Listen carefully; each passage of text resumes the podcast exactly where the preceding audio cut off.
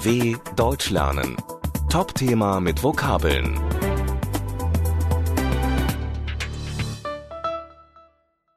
Die deutsche Presse nach dem Pariser Anschlag. Die deutsche Öffentlichkeit war lange unsicher, wie man mit Mohammed-Karikaturen umgehen soll. Die Presse wollte sie oft nicht drucken.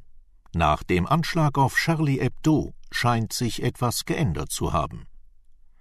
Der Angriff am 7.01.2015 auf die Pariser Satirezeitschrift Charlie Hebdo, die besonders für Karikaturen über Religionen bekannt war, schockierte die Welt. Nach dem Anschlag druckten zahlreiche deutsche Tageszeitungen satirische Mohammed-Karikaturen der Zeitschrift. Die Bilder waren auf vielen Titelblättern zu sehen. So einheitlich hat sich die deutsche Öffentlichkeit bisher selten auf die Seite der Karikaturisten gestellt. 2006 war die deutsche Öffentlichkeit noch verunsichert, wie man mit islamkritischem Spott umgehen soll. Damals gab es wegen der Mohammed-Karikaturen des dänischen Zeichners Kurt Westergaard Proteste in vielen muslimischen Ländern. Er hatte den Propheten unter anderem mit einer Bombe als Turban auf dem Kopf gezeichnet.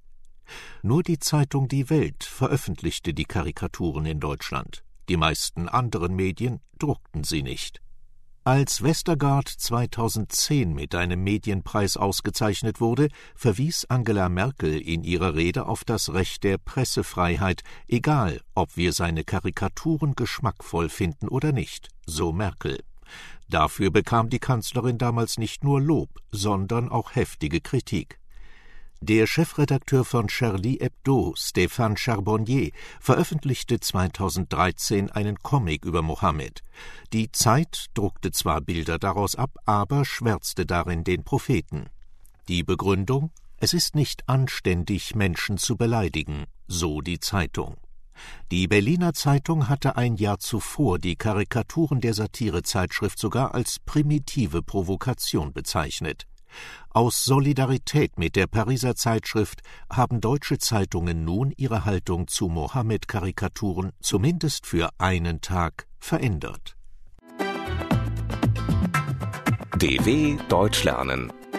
Top-Thema mit Vokabeln. Mehr auf dw.de slash Deutsch lernen.